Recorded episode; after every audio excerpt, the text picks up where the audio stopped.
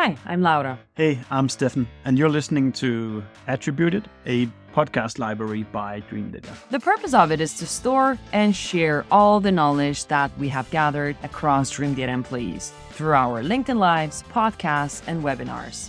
The typical topics you'll find here can be stuff like marketing, sales, B2B ads, operations, social selling, maybe. Today, I'm really excited to have Silvio with me.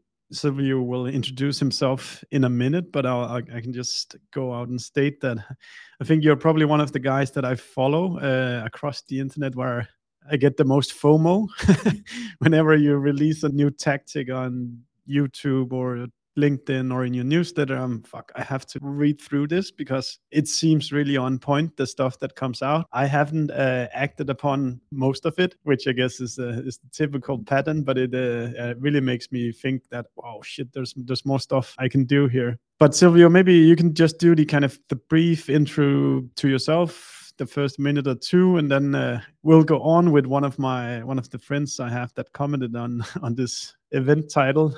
Yeah, absolutely. Title ever. I so, let's see. I'm hyped just from that that intro music. I felt like we were like the I don't know if you ever saw Ron Burgundy, like the the, yeah, the yeah, anchor. Yeah. we're about to go live, you know. Uh, well, I'm happy to be here, and sorry to contribute to your FOMO it's good thing that you haven't tried everything because that's actually one of the traps that people fall into is yeah they, they take on too much too soon and they don't actually execute anything well they just have all these half built bridges kind of save it for later but a quick intro on myself my name is Silvio yeah. Perez I'm the founder of AdConversion. I am a total nerd, all things ads. I have a YouTube channel. I've created over 50 plus video tutorials on uh, all different topics around advertising. I wrote a book called Google Ads Profits. I currently work with different B2B SaaS clients, helping them manage and and you know create their campaigns. I'm actually in the process of launching my new venture, which I'm super excited about, and I'm basically transforming AdConversion into something else. More to come. Cliffhanger, but uh, I'll be announcing that more uh, next month. And yeah, before that, I was the head of performance and product innovation at a company called Metadata. Got to work with tons of different B2B accounts. I've probably looked inside over at least over 115 accounts across all different industries in SaaS. Are you going down the software path or is it a consultancy or can you reveal just a little bit more about what's coming up? Yeah, it is ed tech. So it is a it's going to be software is the end goal, but yeah. to start it's going to be no code just to keep yeah. it simple. Yeah. You know, validate product market fit and then from there the goal is definitely to build some sort of uh, tech behind it. Super interesting. So, as I said before, one of my friends termed this the best title ever for an event, which is uh, 10 paid ad tactics that always work in, in B2B. What's not to like about it? And I just gave you that kind of suggestion for the title because I really like when when we get tangible about things and just don't just keep it high level, but introduce things that the people who are watching can actually take away from home. It was a good mm. exercise for me too. I when you said 10 paid ad tactics that always work, I was like, Steffen, you're killing me. Like there's so many variables, you know, it yeah. like the it depends answer that we always give. Yeah, yeah, so it was actually a fun exercise for me too to kind of think what are the truest safe bets, you know, like all things considered that for the most part are, are generally always the case. But I think uh, maybe we should. I, I took a quick screenshot of your notes here, Silvio, and we'll I'll, as we kind of switch chapters, I'll just read one out and I'll remove this one again. But the first one you have on your list here is refocusing your targeting on your best converting segments and personas. What's that? Yeah. So what this means is this means double check your targeting and make sure that you're putting dollars on your best performing audiences. So I'll give a quick story. Yeah. I have one client of mine that their budget got cut so we had 60% less budget, but we are actually able to generate mm. three times as much pipeline this month, all because, and we created the same amount of opportunities as we did the prior month. But the biggest difference was the average deal size per opportunity was substantially greater.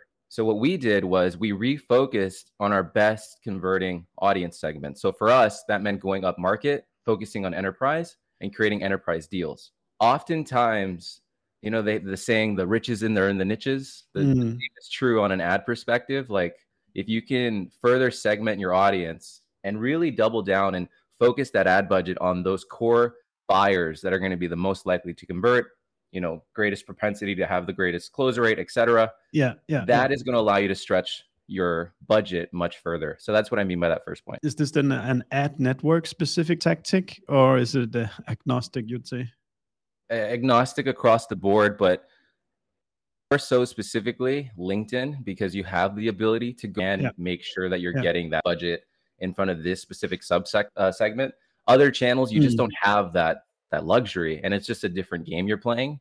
Yeah. so you can't necessarily go that granular but for linkedin specifically and facebook if you're using some sort of third party tool for audience targeting absolutely you should take advantage of it.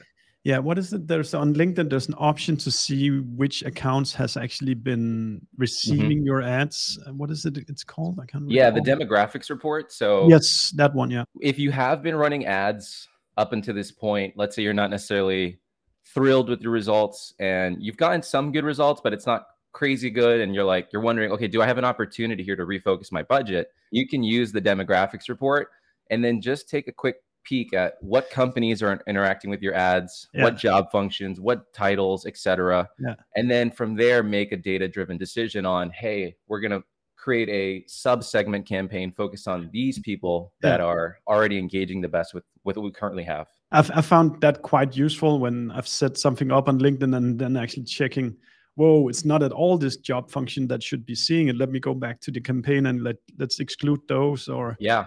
This company is receiving ads, but it has nothing to do with our ideal customers. So let's let's get rid of this immediately. There's like uh, Karen Nichols is sh- uh, throwing. Uh, sure, Karen is throwing a curveball. I think you'd call it in the US already. I'll pull it up here. What if your best performance segment is not your ICP? Ha- Have you run into that one?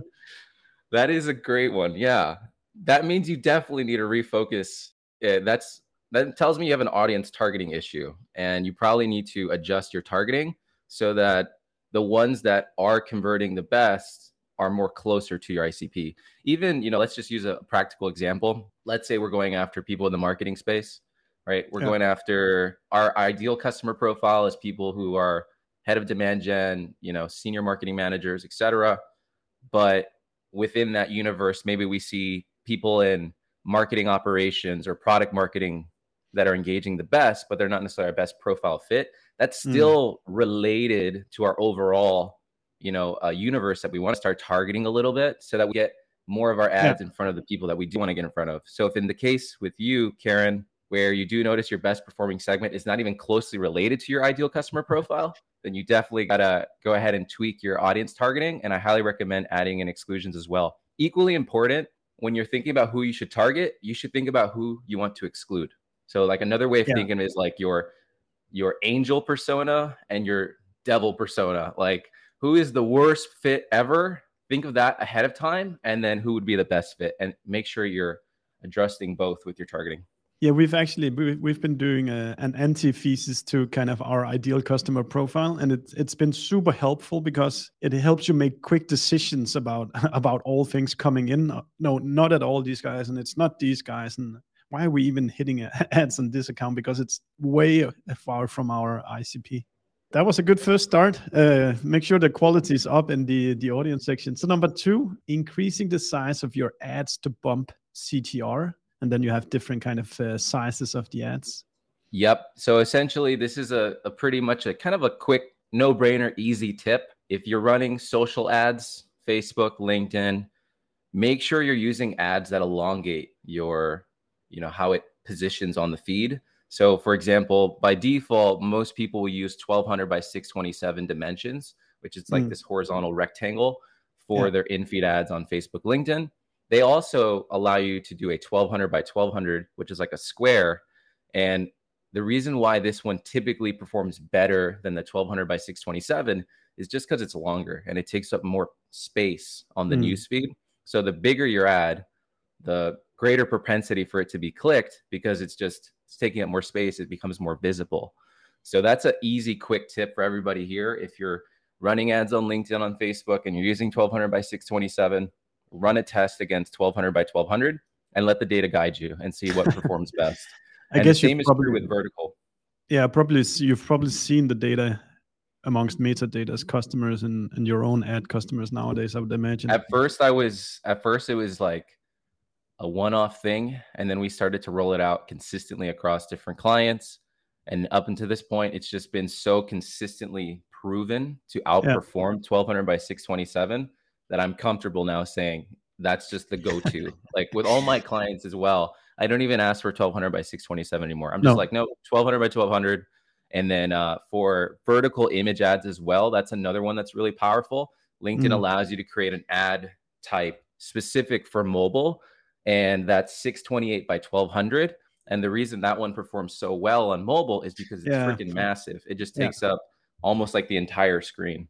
How do you s- set that one? I remember looking for it and struggling to to find that that option sometimes.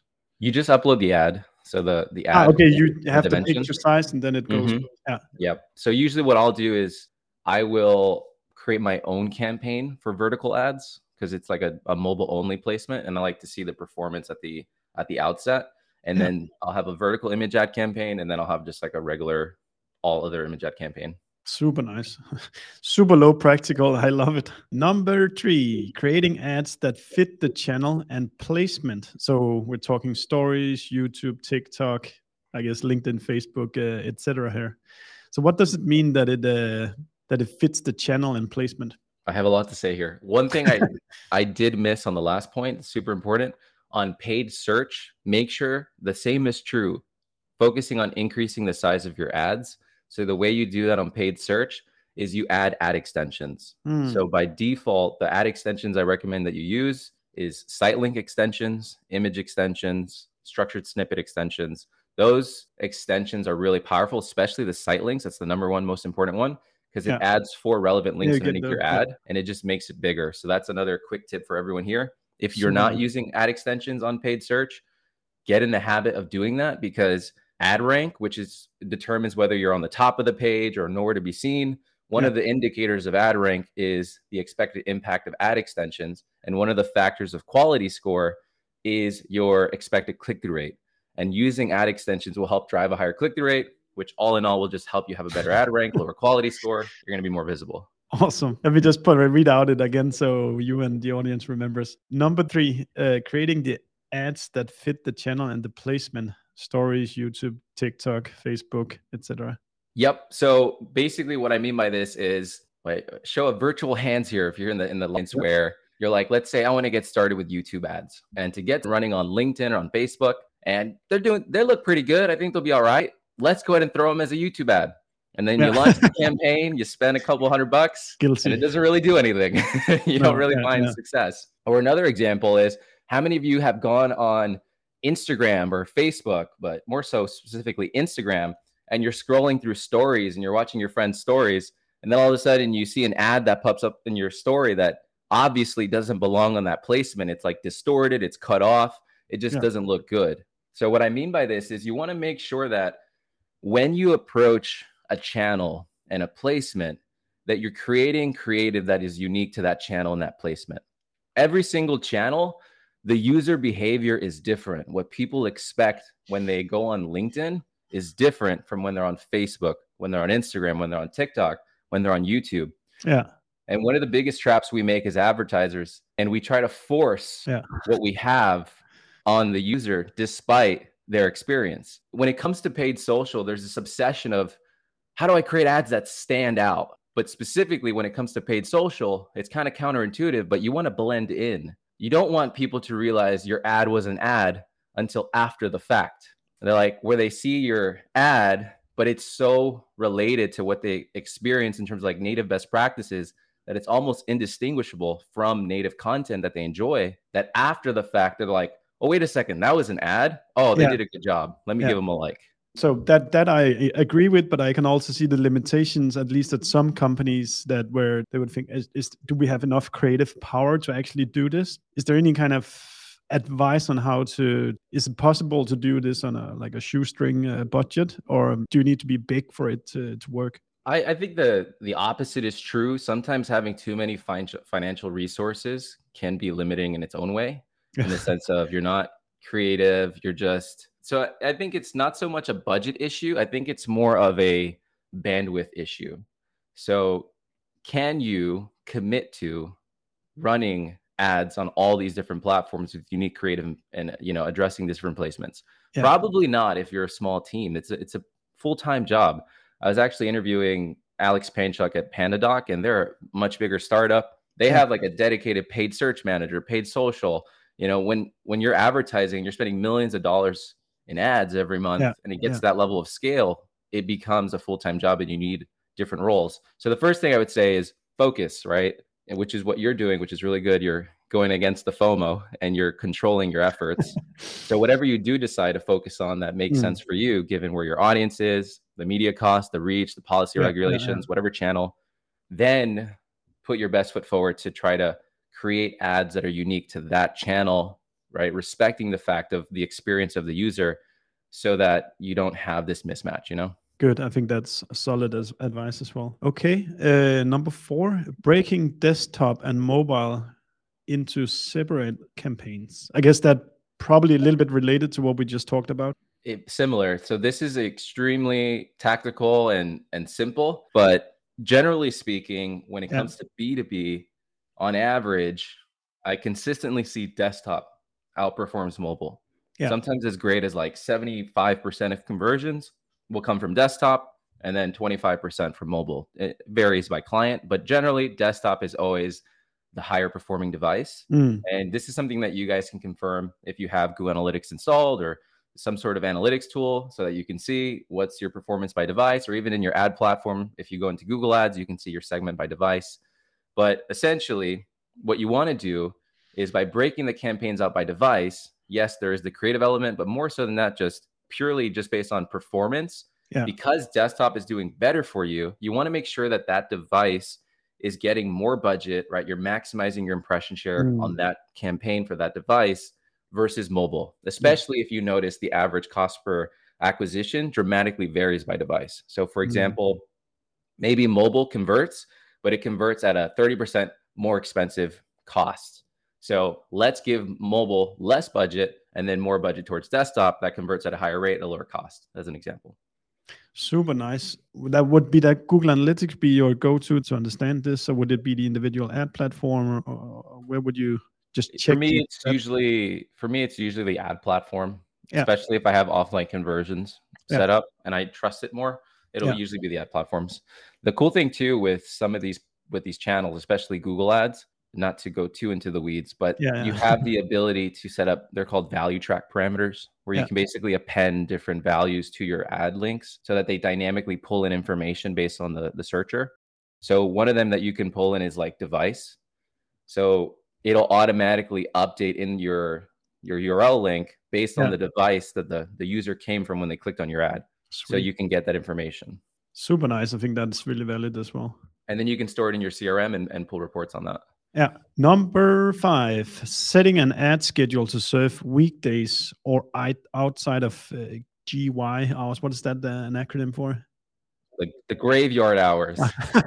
I've had that this one I've been thinking about like Silvio. 12 to Is it really worth it uh, doing this adjustment? Uh stop it uh, like we're like we're in B2B here so it makes mm-hmm. sense nobody's in the office but what about the seeds that you plant during Saturday and Sunday? Don't they have any effect during the weekdays or during night and stuff? Yes. So, two things. One, there's two ways you can approach this. One, if you have budget restrictions, let's say your budget got cut. Yeah. And you need to do more with less. Yeah. One extremely simple tactical thing you can do tomorrow to stretch your dollar this is, is instead of showing your ads seven days a week, yeah. show them five days a week, Monday to Friday.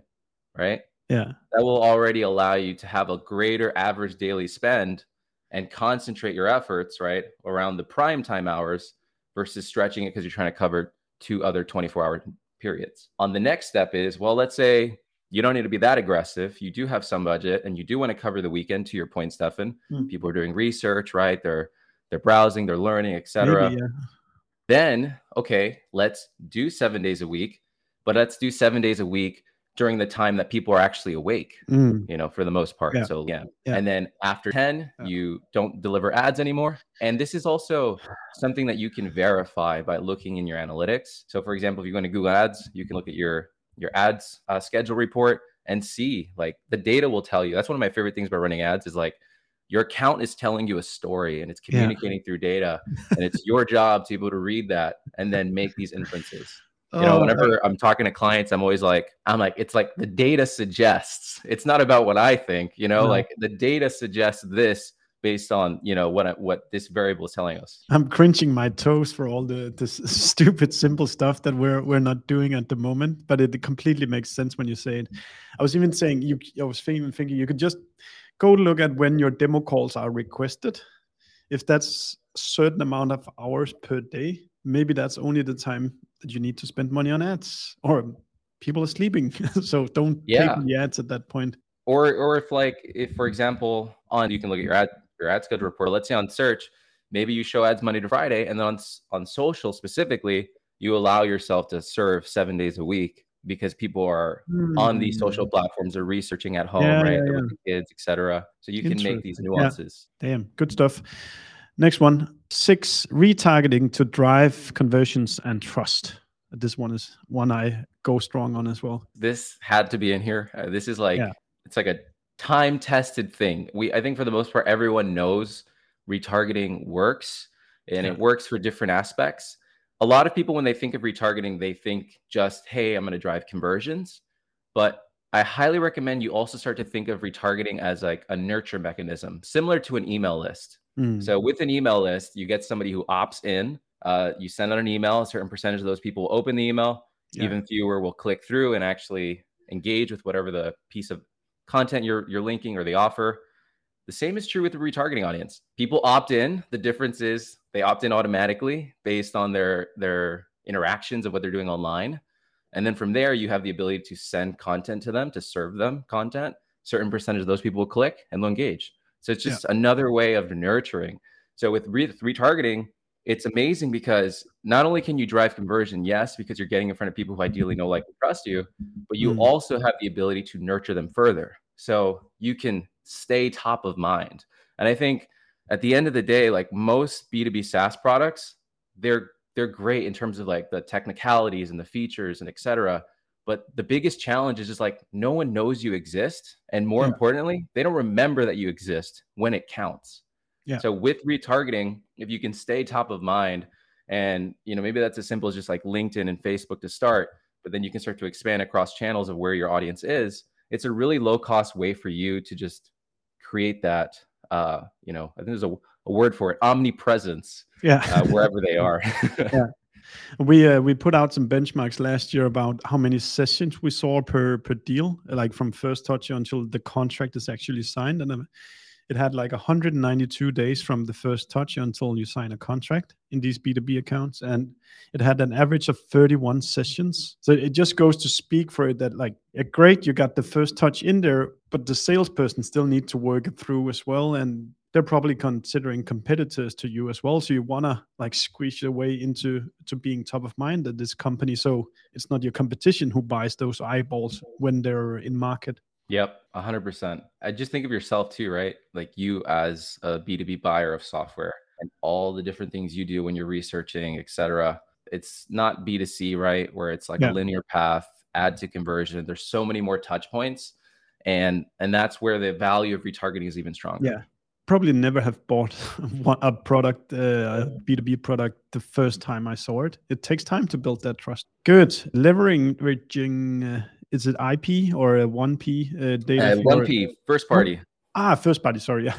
Leveraging first party data for targeting exclusions, account list, contacts, etc. Yeah, this is this is a must, especially in B2B. So using some sort of tool or your your own data to be able to target first party data, especially with Chrome removing cookies in the near future, this is going to become even more important. Essentially, what you want to do is you want to make sure that you are leveraging you know the contacts of existing customers and you're excluding that from your campaigns so you're mm. not showing mm. ads to existing customers yeah you want to make sure that you're adding in to your remarketing i call it your echo chamber that mm. retargeting mm. layer you want to make sure you're adding in people who are let's say existing mqls in nurture right that haven't mm. had a opportunity created so you're staying yeah. in front of those people think of these ad platforms as multi-billion dollar machines that are hyper intelligent but they require the right inputs in Yeah. order to give you the right outputs. So that means you need to feed them good quality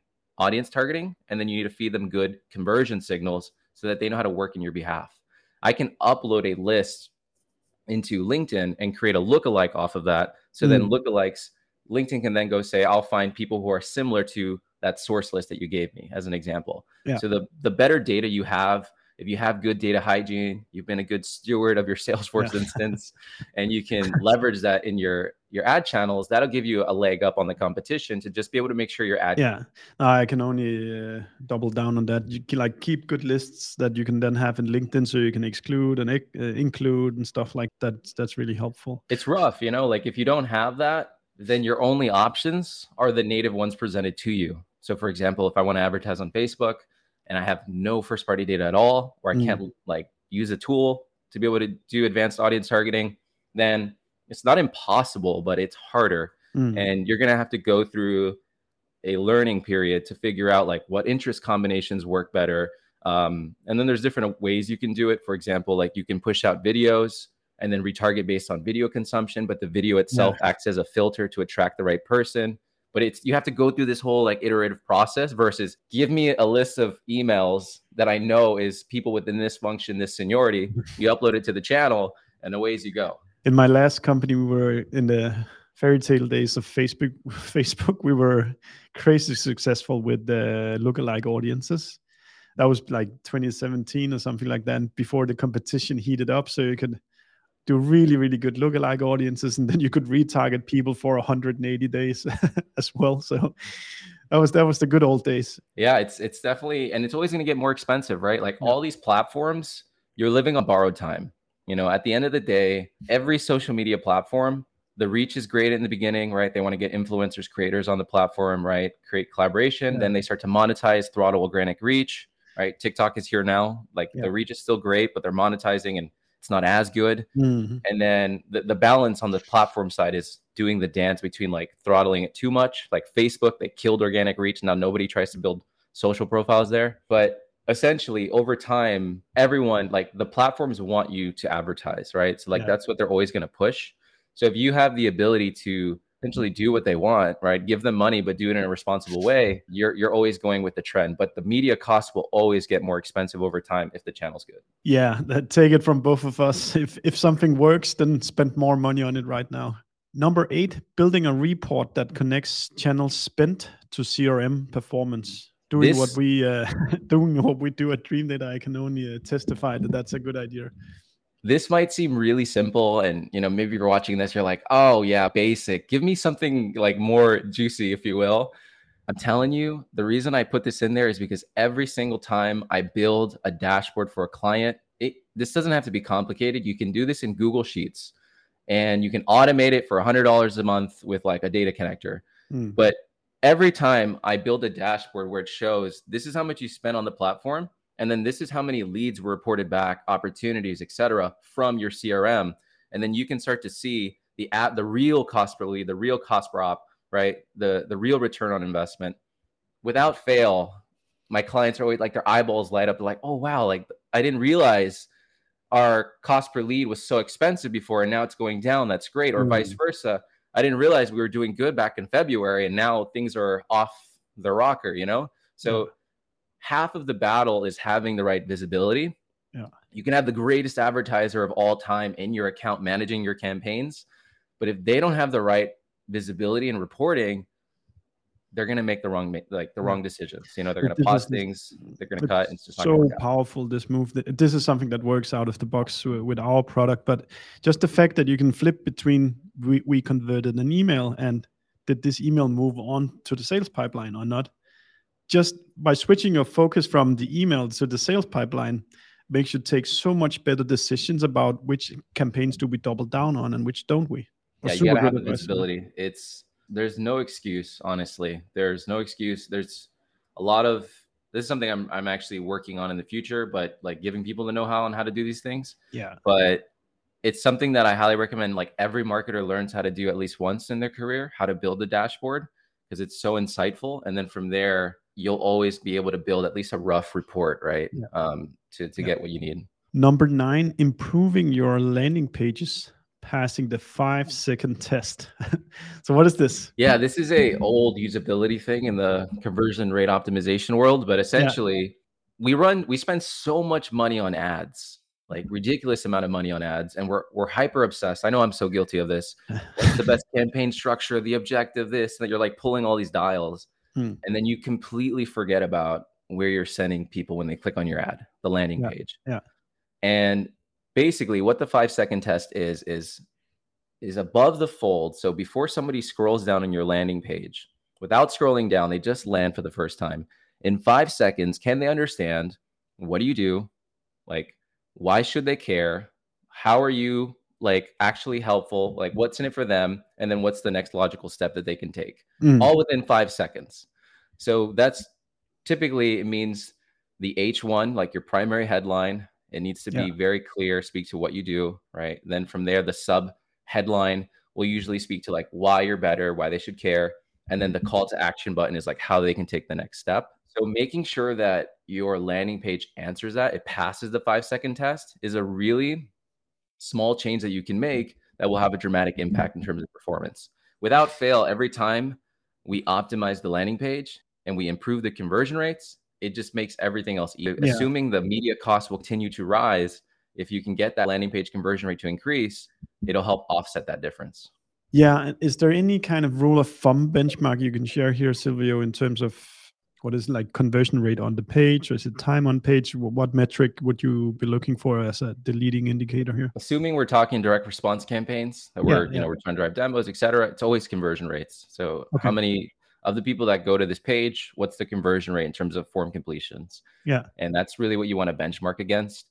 Time on page, time on page is kind of a looser insight. It's not that it's not valuable. For no. me, what I find more valuable to really understand what's going on here with this page is using session recordings. So if you're using some sort of third-party tool, you yeah. can you can see session recordings and actually see what are people doing when they're on your page and that's super insightful and oftentimes i notice with clients where they have individual landing pages that have navigation, people will go to the landing page and you'll see them like scroll through and then they'll click through to like the home page, they'll click on the logo. Yeah. And then from there, they're they go to the integrations page or the about page, they start to like go to different places. Oftentimes, what that like in the experiments that we've ran is when we've noticed people are going to these different sections of the page isn't yeah. answering their question. Mm. So those different key areas that they're going to on their own or highlight on your landing page so that you you curate that yeah. experience for them because you're assuming and you're making it harder on them to actually like have to go navigate your website and god forbid if you have like bad ux and have to go and figure out like yeah. where's your integration page and all that so all those sections that they go to could be a good insight for you to add them to your landing page. It makes sense. You could probably even trigger a chat if they've been there for 30 seconds and like, didn't you find what you were looking for? Like, let us know what's missing on this page or, or something. 100%. Like but always assume people are going to take the path of least resistance, especially when people are in research mode. yeah.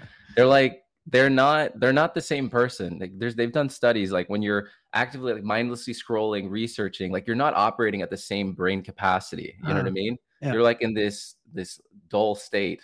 So imagine your prospect at their worst state in terms of brain power and how can you speak to them clearly make it painfully obvious right? Like how you can help them what's the next step etc and then give them the necessary information. Yeah Makes sense. All right. So the, there's only a few bullets left, but any of you who are listening, uh, if you, there's a question you want Silvio to answer, then hurry up and type it into the chat. I will grab it just after the last two uh, two bullets. That's actually just a one last bullet, but um, feeding CRM events into the ad channel for optimization. This is interesting. This is something that you guys actually do, and it's it's extremely powerful. And what it is is you want to make sure that you're using offline conversions so there's two ways you can track conversions online as of right now. You can track client side, which is through the browser. This is when you're using the ad platform's pixel. So for example, if you install the Facebook pixel and now you're setting up conversion events to track activity, right? Yeah. With the Facebook pixel, all that's done through the browser, that's client side. The other way you can track is server side. This is all done through the API. And this is where you are connecting your CRM to the ad platform, usually through a click ID Mm. And this is how they're able to communicate to each other to know, hey, this person, they became a lead because they're in my Salesforce. and then that triggers an event back into the ad platform to measure as a conversion. The reason why this is extremely important, just to go back to a point I made earlier, Yeah. is you have these extremely intelligent machines that they know how to get in front of the right person if you give them the right signals. They know how to find more of them. They have so many different parameters in their machine learning algorithms that they're Yeah. looking at that we can't even fathom. I can only hmm. imagine Yeah, yeah, yeah. but it all depends on what are we feeding them right because if we're not giving them high quality conversion data they can't make those inferences so setting up offline conversions is you want to make sure you're tying your crm data back into the platform for optimization and you're not relying on the pixel to do that for you it's extremely inaccurate and even if you debug it in google tag manager maybe you guys listening to this you've had this experience you set it up Yeah, yeah, perfectly but it still will like overcount on the amount of conversions in your in your Google Ads account versus when you look in Salesforce, the the, the count is never 100%, you know. Mm, and yeah. even with offline conversions, it's still not going to be 100%, but it's closer to like 90%. And then if you're advertising on Facebook, it's even worse because of iOS 14. Even if somebody had a conversion and Facebook recognized it, if they opted out of the ATT prompt, Facebook can't recognize that conversion, so you're already at a, like a conversion deficit. So Yeah. all in all, it's just feeding higher quality conversion signals back into the channel Yeah. so that they know how to make the decisions for you. Yeah, no, I completely agree. And like we're, we're in B two B here, so it's not about collecting just another email. It's about collecting the right kind of emails and acquiring more of the right kind of emails. Yeah, and have- and Have And you seen really any quick- benchmarks, uh, Silvio, uh, in terms of and LinkedIn? They claim that it improves cost per acquisition with seven percent. Have you seen any other like numbers being dropped somewhere? yeah, I I have mixed feelings about benchmarks just because it, it always Yeah, yeah. I was just curious ranges because we've been barely talking like about it. widely, but but generally speaking, I think the real power, yeah, like absolutely. I mean, I've seen it range from just to give you some numbers on the low end, like 15%, as high as 46% in Yeah. terms of like drops in cost per acquisition. It's pretty Oh, dramatic. Yeah. But the the coolest thing about this is like another way to explain it is using offline conversions you can train the algorithm to bid for the conversions that matter so let me give you a mm. real example let's say your your sales process is lead mql sql opportunity pretty by close. using offline conversions, you can tell Google, hey, Google, a lead is worth less than an MQL, an MQL is worth less than an SQL, and SQL Mm. is less is worth less than opportunity, Yeah. assuming it all happens in 90 days. So then Google knows that they can bid more aggressively for somebody based on their machine learning algorithm and all this stuff that they think will likely become an SQL. They'll bid more aggressively, especially if you're using automated bidding, Mm. so that you can drive more SQLs and less leads. So you're you're better training the algorithm to work Yeah. in your favor, and that's what results in this CPA difference. And in, in addition to just people just making better decisions because they're actually reporting on the right stuff. Yeah, I'm smiling because we're we're releasing this offline conversions to Google next week. So really excited Hey. to see how it's how it's going to perform. Nice. Um, one super tactical thing, you know, is there any benchmark for how much, uh, how many conversions you need to send back uh, to Yeah. Google? Uh, or I recall with Facebook back in the day, you had to send like for the 50 a algorithm week. 50. Yeah, that was the number. Yeah, I And don't know if the other. yeah, and that's a little crazy for B2B, 50 a week, unless you're doing like yeah, yeah, you don't have 50 new deals. yeah it's it's yeah. a bit it, i mean their their primary user is like b2c but for google it's 15 conversions a month is kind of like the general rule of thumb so One more time. One more time. 15 a month 15 a month is the general okay, rule of thumb, yeah. Super nice. Okay, got it. so what i usually do is for new clients is build bidding or maximize clicks build your conversion history and then once you have 15 conversions you can roll it out um, Hmm. or if or if you already have a like a seasoned account then you can just start off with something automated like max conversions target cpa but just keep an eye on it because sometimes when you don't have enough conversion stats by campaign google will automatically increase your cost per click price Yeah, dramatically. I've seen that. so yeah. just You- just be you- careful yeah, you can set a cap also to. I'm not willing to pay more than two hundred dollars per click or hundred dollars, depending on where you're at. yeah where it gets tricky is if you use max conversions you can't set a bid cap Ah, So Google is fully in control. If you use target CPA, then you can tell Google, like, hey, I only want you to try to drive conversions around this amount. mm, A quick pro tip for everybody listening if target CPA works really well for you, but you want the ability to control the bid cap, if you set up target CPA bidding at the campaign level, they don't give you that option. But if you set up target CPA as a portfolio bid strategy, you do have the ability to set a bid cap. This is so the good stuff, Silvio. That's awesome. Now we're we're through the 10 paid ad tactics that always work in in B2B. I'm actually I'm pretty convinced that you actually nailed these ones, Silvio. Thank you. there's a there's a bunch of questions now, so if you have time, we can run through uh, a few of them. Let's do it. This is Lloyd Griffiths. So for a company that that's never run ads before and has little real idea of their power, what kind of campaigns would you run to show exact level we need regular ad budget? That's a good question. I think the easiest place to start is retargeting. If you can, even if you're not planning on running any ads anytime soon, I highly recommend that you just create an account in the ads manager and then just install the pixel on your website so you can already start to build that retargeting audience in the background. And then from there, the reason why retargeting works well is you, you need yeah. to always take into consideration the affinity and stage of awareness of the audience you're targeting. So these people, in terms of their stage of awareness in relation to your product, yeah, are you know they're probably solution aware, right? They're aware of you. Maybe they're most aware in the sense of they're a customer. So because of that, they have a greater brand affinity. They're more likely to convert, even if you have weaker creative, weaker copy, because they just like you, right? So that is an easy starting point if you are thinking about getting started, and it's just an easy way for you to extend your reach uh, on a very cheap cost because you're not going to have a huge audience size. Um, outside of that, what I would say if you are serious about getting into ads and you're not sure what's the best platform to get started with, is first create an ads account in whatever platform you're considering, and then just look at the targeting options. Like create a fake campaign. They're not going to charge you unless you launch it so just mm-hmm. create a fake campaign and just see what what's what's possible. Like for example, when I ran a when I got started with TikTok ads last year in January, I created a free TikTok ads account and I just started looking in the ads manager and I'm like, what do they have here? Like what mm. am I what can I play with, right? What options do I have available? And then from there if you realize, hey, I do have a real opportunity here to get in front of the people that I want to get in front of, then you can take it as to a next step which is run like a quick pilot campaign. Just spend a hundred bucks. You're not trying to get rich here. You're just spending a hundred dollars so you can get a real sense of what your baselines are. What's your average cost per click, your average CPM. So then from there, now you have a real sense of what your media costs would be for this channel. So then from there, now you can start to think through some projections. Like if we have a CPC of this and we estimate on the worst case a conversion rate of this, here's what we can expect as a potential return super nice Silvio. I think that like the retargeting is just like if you if you haven't gone to google linkedin facebook and taken the retargeting pixel and put on your website you should just stop what you're doing and install that right away.